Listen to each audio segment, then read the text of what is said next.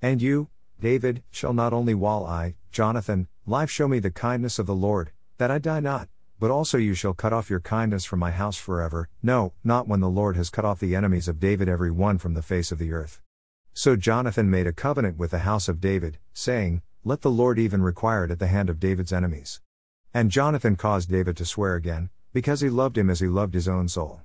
1 Samuel 20, 14 16. Jonathan was the son of Saul, the first king of Israel. Over a long period of time, King Saul made every effort to kill David, while his son Jonathan loved David and sought to protect him.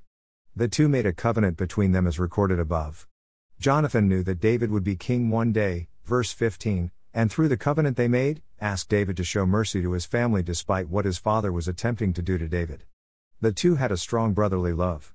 Jonathan, being Saul's son, would have been in line to become king, but he knew the Lord had anointed David as the next king of Israel. He was a man of faith and loved the Lord, and loved David. However, Jonathan would not live to see David made king, but was killed in a battle along with his father. And Jonathan, Saul's son, had a son that was lame in his feet.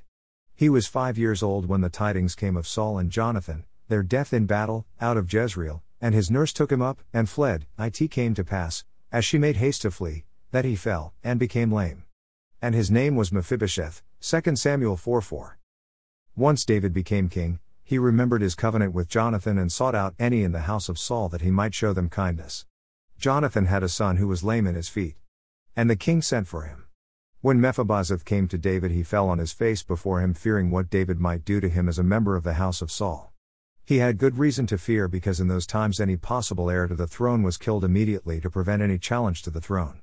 To Mephibosheth's great astonishment and relief, David told him he had nothing to fear. David said that he would show him kindness for his father Jonathan's sake, that Mephibosheth would eat at his table from that time forward, and that he would restore all the family land. Mephibosheth was amazed and heartened that the king would receive him in this manner. This was David honoring the covenant he had made years earlier with his father Jonathan. This account is a wonderful example of God's love for us and the grace he provided that we might be free. David, here, is a type of the Heavenly Father, with Jonathan representing the Lord Jesus Christ. Mephibosheth is a type of us as sinners lost, unable to save ourselves. The name Mephibosheth means the shameful thing which describes all of us prior to coming to the Lord in repentance and faith.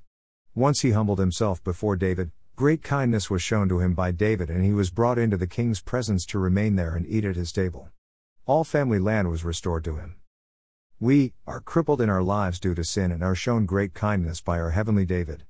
Once we humble ourselves and come to the Lord in repentance and faith, we are forgiven by the Heavenly Father because of His Son, the Lord Jesus. This is what the new covenant is all about. We then walk in His presence and will be with Him forever in eternity. Mephibosheth had all the family land restored, and we will rule and reign with the Lord over His kingdom as priests and kings. How blessed was Mephibosheth in the kindness David showed him, and how blessed are we that the Lord of glory would come and die on a cruel cross that we might be forgiven of the Father and called children of God. 1 John 3 1 says, See what kind of love the Father has given us, that we should be called children of God, and so we are. See the A, B, C's of salvation at TakiMinistries.com. Find podcasts of this article and all the articles on this website on the Here I Am Lord podcast on Anchor, Spotify, Google Podcasts, Breaker, and Pocket Casts. Tom Quinn Ministries, TakiMinistries.com 2021.